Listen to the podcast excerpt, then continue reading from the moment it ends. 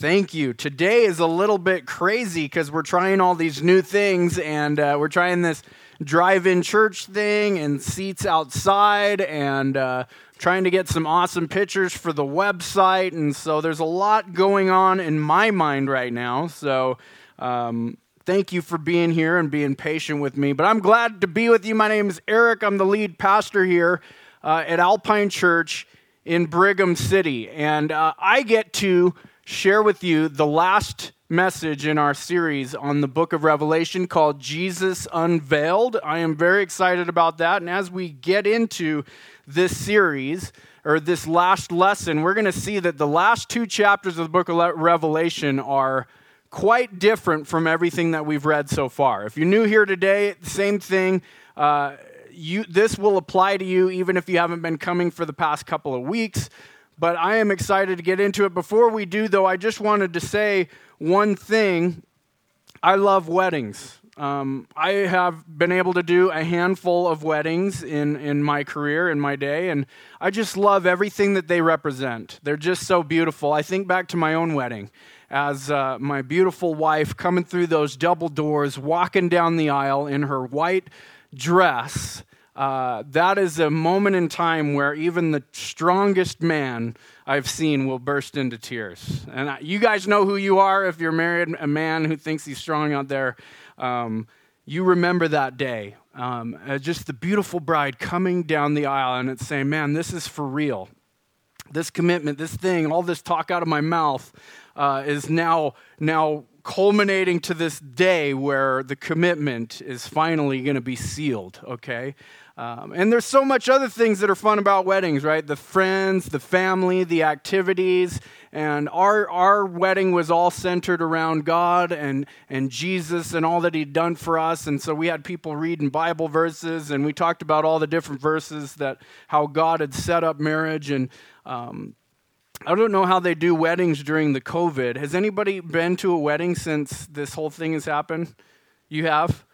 Uh, it's probably not as fun, I would imagine, right? But, uh, anyways, in the book of Revelation, these last two chapters, and even all throughout the Bible, but it uses this language of marriage, of, of a wedding, of a wedding feast. And, and so we're going to, if you want to pull out your Bibles, your Bible apps, go grab a free Bible from the welcome table. We're going to be in the last two chapters of the book of Revelation. And I want to make, I've got five points I'm going to pull out of it. And my first one is this that the church is like Jesus' bride. We're invited into an intimate relationship with him. Okay, so as we read, uh, maybe you've heard this before. The church is the Christian church is the bride of Christ. Okay, and and we're going to see this imagery and this this metaphorical language talking about weddings and, and our relationship with God and how that all works. Um, and we'll get into Revelation chapter 1. I'll read it with you in verses 1 and 2. Then I saw a new heavens and a new earth, for the old heaven and the old earth had disappeared, and the sea was also gone. I saw the holy city, the new Jerusalem, coming from God out of heaven like a bride beautifully dressed for her husband. Okay, so you, you get that language right out of those first verses that there's a the new heaven. Okay, so what does that mean, right? Now, if you haven't been with us or if you have, uh, the book of Revelation is all about the last things, the last times, the end uh, of the world, and a new, a changing of everything. And we've been talking about how uh, God is, is, is, all this is culminating to a final judgment, okay? And that, that God has uh, the, the world has been broken with sin, and we've all gone away from God, and God has been waiting patiently as the church does its work out there in the world to share the truth about Jesus to everyone before he actually comes back and he ends all this and makes everything new. Okay? And so we've gotten all past, you know, the, the different, the war that's supposed to happen at the end of the world and, and the different uh, liars and the, the, the city and the world economy that sets itself up against God. And so now in these last two chapters, we're talking about this final consummation of our relationship with God. And all Christians kind of look forward to this day. And, but a lot of us question what is it really going to be like? What is heaven going to be like? And so uh, we, we find that out in these last two chapters of Revelation, and you see that idea of the bride coming out of heaven. The, it, it, he's using this metaphor of a beautiful bride. Heaven is coming down to rest on earth one day. And so we always think about heaven and hell and earth as these, these separate realms, right? You've got this spiritual realm of heaven where the good people go, hell's where, you know, the bad people go uh, and earth is where we're all stuck, okay? But uh, in the end of Revelation, we're going to see that it's all going to be combined together uh, once and for all. Like the, the way things are now are going to be changed. And that's what it says. I saw a new heaven coming down, and it's going to be put on a new earth, and we'll all be together. And it just has that, that imagery of a beautiful bride coming down the aisle, the, the final consummation of our relationship with God. We also see some of this very same, same language back in chapter 19. It says, Let us be glad and rejoice. Let us give honor to him, for the time has come for the wedding feast of the Lamb, and his bride has prepared herself. She has been given the finest of pure white linen to wear, for the fine li- linen represents the good deeds of God's holy people. And the angel said to me, Write this Blessed are those who are invited to the wedding feast of the Lamb. And he added, These are the true words that come from God.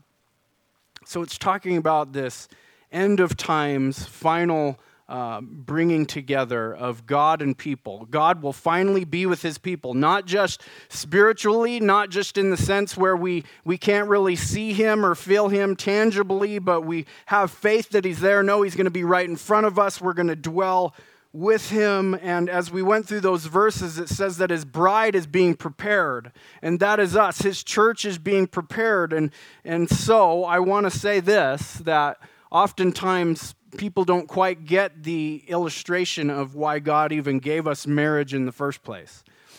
But I would tell you from a biblical perspective, God gave us marriage so that we could understand how he feels about us and how he loves us. And I know this is probably hard for some of the, the males in the room, right? Like, I have to be the bride of Christ. I'm, I'm, I'm assuming some kind of uh, different gender role. That's not the case, okay? That's not the case. But in a sense, metaphorically, we are, he is the husband, he is the man, he is the ruler, and we submit to him. And so, therefore, we are, as the church, men and women, this beautiful bride that is being prepared for Christ. And so, even in some of the most famous chapters of the Bible talking about marriage, it's really talking about Christ and the church. If we go to Ephesians chapter 5, it says, For husbands, this means you must love your wives just as Christ loved the church. He gave his life up for her to make her holy and clean.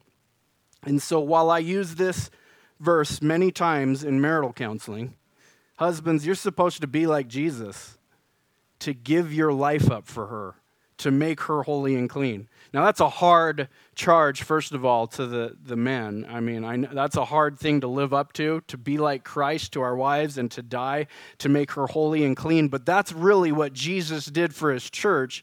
He came and he died for her and made her holy and clean. Now, what does that mean to make her holy and clean? Well, if you understand the gospel, we don't, by our own works and our own merit, make ourselves clean and holy.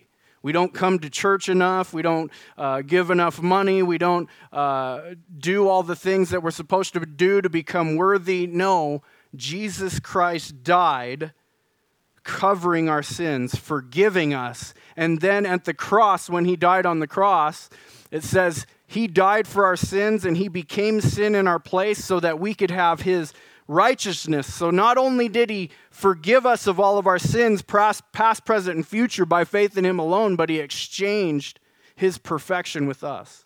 God is the only person that is righteous, really, in the world and holy. Uh, if anybody ever claims to be that out, outside of, of what God has done for them, then they are speaking falsely. But God is the only truly and holy one. And so, Jesus, being God in the flesh, dying for us, gives us his righteousness. Now we're made holy and clean. And so that's what it means. And so as we go through these two chapters, I want to use this illustration a little bit of, of marriage, of how God is going to do this, how he's going to consummate the marriage, how he's going to make us clean. And one of those ways is that Jesus will forever remove every aspect of our broken past. Now, a little story I want to tell you. Uh, if you wondered what this thing is, right here, taped on the front of the pulpit here, this is actually a golf scorecard. And uh, if you didn't know, there was a tournament that we had uh, last week, last Sunday, and Brigham City team actually won the tournament. Isn't that crazy? Come on. It's never happened before in history. Last year, we were last place, okay? We got a we got some kind of we got a gift certificate for for being in last place. There was a prize for doing the worst. Okay? And now we've gotten out of i don't know like 20 teams we somehow got first place. It's crazy. Now we have a couple of good golfers that god sent to us. I think that was for that very reason. You know god was like look i am going to show you how powerful i am i'm going to send you some guys. And so he did but but the, the, the idea I want you to get out of this story is not just me bragging on Brigham City campus for our golf, but, but really is that we were last and now we're first. That's like the story of the whole Bible if you go read it. God takes the outcast, the broken, the people who you wouldn't think would be the holy people, like myself included, and He takes them from their brokenness and their shame and He wipes all that away and He says, I'm going to I'm going to give you a place of honor. I am going to make you new. I am going to clean you up and I'm going to make you powerful and good. And so that is, that is a, a wonderful example. Another example is in my own life. Um, you know, I, I was just having a conversation earlier. I never thought I would be a pastor or a preacher or a leader of a church. When I was a teenager, some of you guys, teenagers out there, uh, early 20s, I was, I was kind of crazy. My mom's here. She'd probably start shaking her head and say amen. But uh, I, uh, I struggled. I struggled with addiction, okay? And so I was a jerk. I was a loser sometimes. I hurt many people, okay? And it, it pains me to even think back to my past. But the crazy thing is, is where God has me today. Now I get to help people and, and share that story and share that message. Again, that is the message of the Bible. It's not we come and try to clean ourselves up and make us holy and present ourselves to God and then say, okay, will you take me now? Will you accept me? No, Jesus came and he died and he did all the work so that we would be accepted. And we just have to believe and trust in that. Here's an image I want to read as we get further in the chapter of, of, of 21 in Revelation, just talking about how he's going to change everything. The pain from our past will be wiped away, and everything will be made new.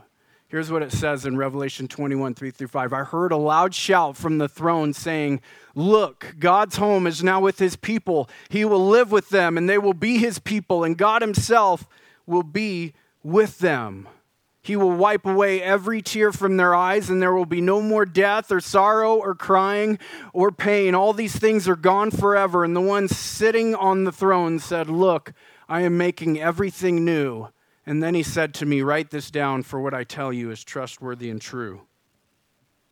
Over and over, you've heard that saying before trustworthy and true, faithful and true. Write this down. These are important words. The, uh, the, the first and the last chapter of Revelation tell us if we hear or read these words, we will be blessed because of it. And it's because I believe how much faith it is going to give us and hope that it's going to give us that the things that we struggle with now, you know, the things that we um, do to hurt people, the things that we can't control sometimes, our addictions, these things that I don't want to do this, but I can't seem to stop, right? I don't want to be this way. I don't want to treat my family this way, but I can't seem to fully control myself. And, and I'm sick of seeing people get sick, and I'm sick of family members and people dying. They always say you just have to accept death as a part of reality, right? No, no. I don't think we should have to.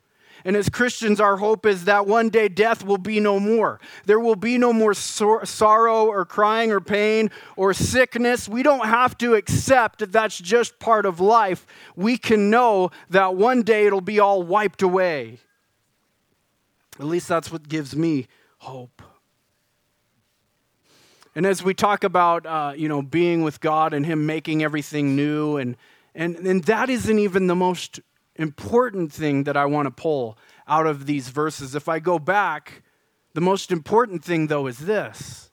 Look, God's home is now with his people. He will live with them and they will be his people. God himself will be with them.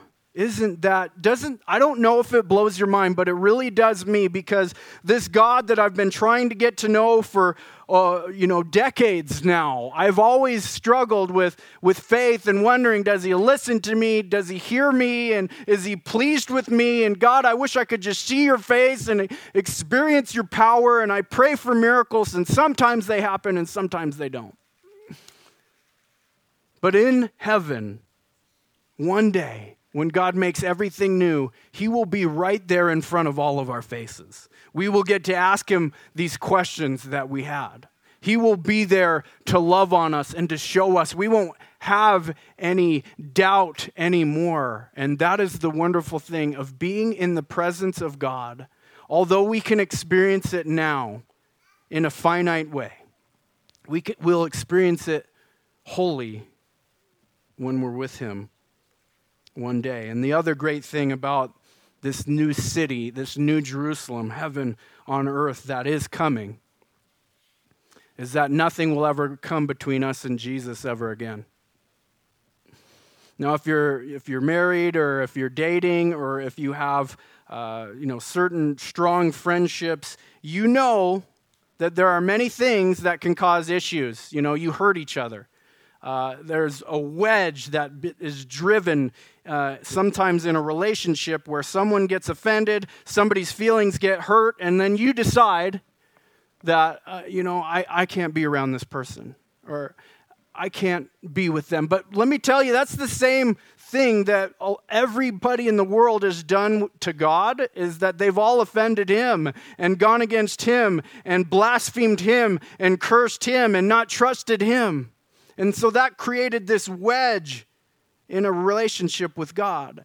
In, our, in my own marriage, it's funny. My wife and I, because we've you know done a lot of marriage counseling and we understand this theological concept, uh, I've I've asked her. I said, "Please, honey, just tell me when there's a wedge." You know, I'm just like because I can't read your mind and the silent treatment doesn't always work the best. And I say, just tell me. And so just the other day, I'm out in myself right now. I said, honey, what's going on? And she says, there's a wedge. she says, there's a wedge. And I said, all right, let's talk about this. Let's move this out of, out of our way so that we can get on to our relationship. Well, that's the same thing with our relationship with God, as we've all had this wedge come in between it. And if we don't do something about it, uh, we won't have that anymore. We won't have that relationship him. We won't have that closeness that we want, that intimate relationship that happens when you pull that wedge out of the relationship. And here's an interesting thing as we go on in the book of uh, Revelation, chapter 21, we go to verses 22 through 27. It's going to tell us about how it will be when we are dwelling with God. And here's what it says I saw no temple in the city, for the Lord Almighty and the Lamb are its temple. And the city has no need of a sun or moon, for the glory of God illuminates the city, and the Lamb is its light. The nations will walk in its light, and the kings of the world will enter the city in all their glory. Its gates will never be closed at the end of the day, because there is no night there. And all the nations will bring their glory and honor into the city. Nothing evil will be allowed to enter, nor anyone who practices shameful idolatry or, and dishonesty, but only those whose names are written in the Lamb's book of life. So, as I talk about this thing that was between us and God, well, let me tell you about the Old Testament. You've all heard about the idea of a temple, right? Uh, it's crazy if you think about it, like the, the, how, we, how how our culture and, and how the world like sets up all these different temples to different gods and this and that and the other. There isn't going to be a temple in heaven. It just said that, okay? But there did used to be a need for a temple, and God made that aware, and that was in the Old Testament. And the reason for that temple was because we were we were living in this sinful world and so we needed to have a way to contact God. We had a wedge in between our relationship and we needed a way he provides the way. Does that sound like the New Testament gospel also that he provides the way because of the wedge in the relationship and what it was was that his presence would dwell in these temples. And in these temples, you would perform sacrifices and ceremonies and rituals to make yourself clean. To be, you would do these things and follow these rules so that uh, you could be made right with God. But ultimately, the, the major thing that took away sins back in the temple days was the slaughtering of a spotless lamb. And when you would kill that lamb, it would take away your sins for uh, a, certain amount of time. And so that was the need for these temples. God's presence dwelled in this holy place. It was like a confined space where God could dwell. He couldn't, if he was exposed himself to everyone, people would just be burned up because of his glory and his holiness and his righteousness. People could not be in God's presence in his fullness because of this wedge that we have in God's justice and judgment. He hates sin, and so something has to be done about it. And so that's this idea of atonement. You've heard that word before. Well, that's not actually a, uh, a real word uh, that or used to not be a real word. And what it actually means is if you break the word up, it's at one meant. And so when a lamb died for the sins of a person, they slaughtered it and they, they did that sacrifice for those sins, you were now at one with God. When there's a wedge in the relationship, you're not at one with God. But when the sacrifice happened, you are at one with God. That's what atonement means, at one meant, okay? And this is, again, uh, all pointing to what Jesus did on the cross 2,000 years ago. He was the final sacrifice for our sins. And so, right now, by faith, we don't have to have that wedge in between us anymore. But we still don't have that full, intimate experience that we get to experience in heaven with God. And that's what Revelation is trying to point us to, is to understand that this is something that you've never experienced before. While Jesus did bring heaven on earth and he now resides in our hearts as we believe and trust in him, we can have heaven on earth now. We can.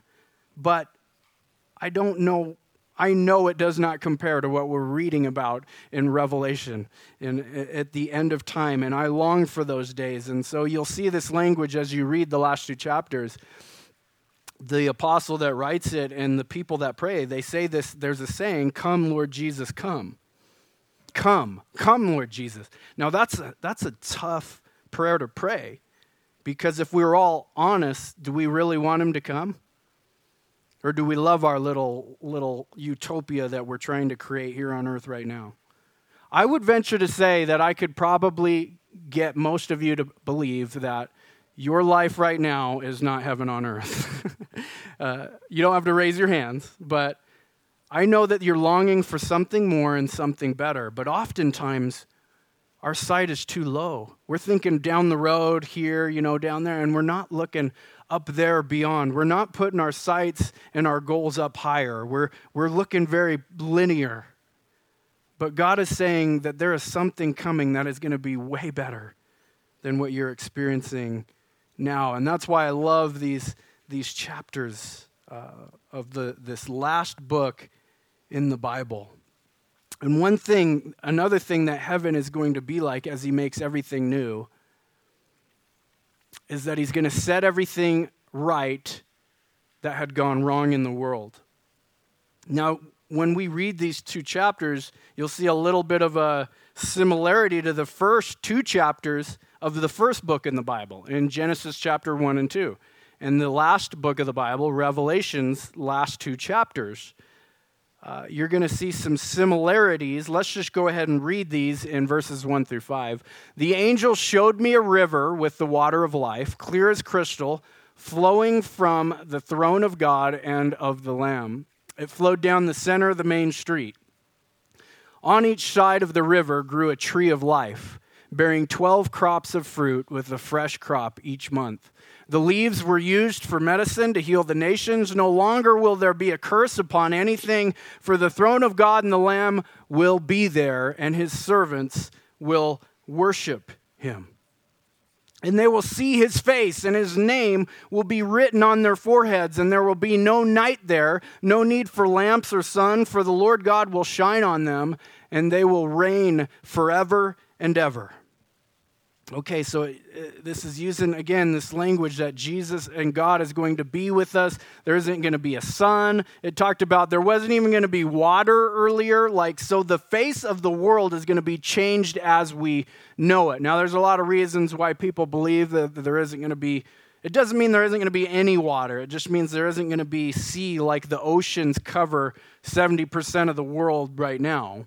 It's going to be different and that there's no need for a sun because the light of God is going to be shining. And that, that verse that talks about um, his name will be written on their foreheads. If you remember a few weeks ago, uh, we talked about the mark of the beast and how in the end times there will be the evil uh, opposition set up against God, led by Satan, that would have this mark of the beast written on their hand and on their forehead. And this is saying, no, my people are going to be marked out with something written on their forehead. And this is in heaven, by the way, not on earth. And so don't go getting your face tattooed just yet on your forehead with, you know, a Bible verse or whatever. I'm not going to judge you if you do, but um, this is the opposite of that, that idea of the mark of the beast that was trying to happen here on earth. Um, but we see that he's going to make everything new. I don't know if you remember the first two chapters of uh, the book of Genesis, but it talks about in there, there was a river and the tree of life. And so, what I'm trying to help you understand is that when God first created the world, before sin entered the world, because Adam and Eve listened to Satan and did the thing that God told them not to do, did not believe in God and his command, commandment, uh, God had created the world. He dwelled with them. It said he walked in the garden with man and woman. But then sin entered the world and broke everything, and there's been a curse on the world. It said this curse is going to be removed, by the way, in this new city. But God is building upon his first creation, and so we can't necessarily even understand the end times without going back to creation. We can't understand heaven without understanding God's first purpose in the world. I've got this, uh, this page right out of my study Bible. I know you probably can't see a lot of it, but uh, I wonder if there's a laser on this thing. That would be super cool. Yeah, there you go. That's awesome. I've always wanted to use a laser while I was teaching. So, this is right out of my study Bible in the ESV study Bible, but as you can see, in creation, in Genesis chapter 1 and 2, he made the heavens and the earth, He made the day and the night. There was a tree of life and a river of life. Now, if we fast forward to the new creation, new heaven, new earth made. Uh, no need for those lights that were made at first because God will be that light. And there is a tree of life and a river of life. God is building upon the very thing He started however many thousands of years ago you want to believe that happened. I'm not going to get into that debate right now, but God is building upon what he first started. And then if you go in between all of this, the fall happened, right? That's where everything was changed. That's the third cha- chapter of Genesis. Come over here, and Satan uh, deceived Adam and Eve, and he caused them to sin. Death entered the world. Everything was cursed. You know, uh, work was going to be made hard now. Sin and judgment are all a part of now this now they're right here what happens after this is god makes a way with his people and he says i'm going to set you guys apart and there's going to be a temporary way for you to know me and to have your sins forgiven. He ultimately fulfills that plan in christ. That's why christ is at the center of everything because christ and his cross ultimately fulfills the plan of sin and death being taken away But then after that is in the time period which we are in, where the church now is experiencing the grace and the love and the, the heaven on earth, if you will, in a spiritual sense, being with Jesus and having our sins forgiven. And uh, we get to experience God in a great way right now, but eventually, all the things that happen because of the sin in the fall will now finally be judged. And, and look what chapter this is. It's the third from the last chapter. The third from the last chapter and the last two chapters. You've got the first two chapters, the third chapter. I just thought that was crazy when I was studying for this because what I know about the Bible is that it was written over a time span of 1,500 years. Okay, some of it was written in uh, Hebrew, and then the, the New Testament was written in Greek. And, and so it wasn't just this one compiled book that only one author wrote, but there is 40 different authors to each of these books in the Bible, but in, in, in a different time period, and how it actually lines up with the first two chapters explaining creation and the last two chapters explaining recreation just amazed me. Let me read this thing at the bottom. It says God's ultimate purpose in redemptive history is to create a people to dwell in his presence, glorifying him through no- numerous varied activities and enjoying him forever. The story begins with God in eternal glory, and it ends with God and his people in eternal glory. At the center stands the cross where God revealed his glory through his Son. So I hope this helps you understand uh, a little bit of these last chapters of the Bible in the book of Revelation, how God is restoring all things. When you hear of redemption or the redemptive plan of God, it all began after the first fall, after creation. He's restoring, he's redeeming man. He wants, he's created people to be glorified with him and be in his presence and enjoy him forever my last point is that everyone is invited to know Jesus this way. Now, the sad thing is that not everybody accepts to know Jesus this way. Not everybody wants to know Jesus this way. But here is some of the last verses in the book of Revelation. The Spirit and the bride say, Come. Let anyone who hears this say, Come. Let anyone who is thirsty come. Let anyone who desires drink freely from the water of life. Anybody who hears, the Bible has this, uh, Jesus says this over and over again in the New Testament. If you have ears to hear, let him hear. Do you have ears to hear today? It's not saying that everyone is going to heaven because it's not. And the book of Revelation has been clear about that. But it is saying, examine yourself to see if you do have these ears to hear, to even care what God is trying to do in your life. And you know what? Sadly, there are people in this room that will not care about this invitation. There are pe- many people out there in the world who will not care about this invitation to come to know Jesus, to drink freely from the waters, the healing waters of life that Jesus offers. And if I go back to that promise that we read earlier about this idea that only those whose names are written in the Lamb's book of life will be with him in this new city in heaven.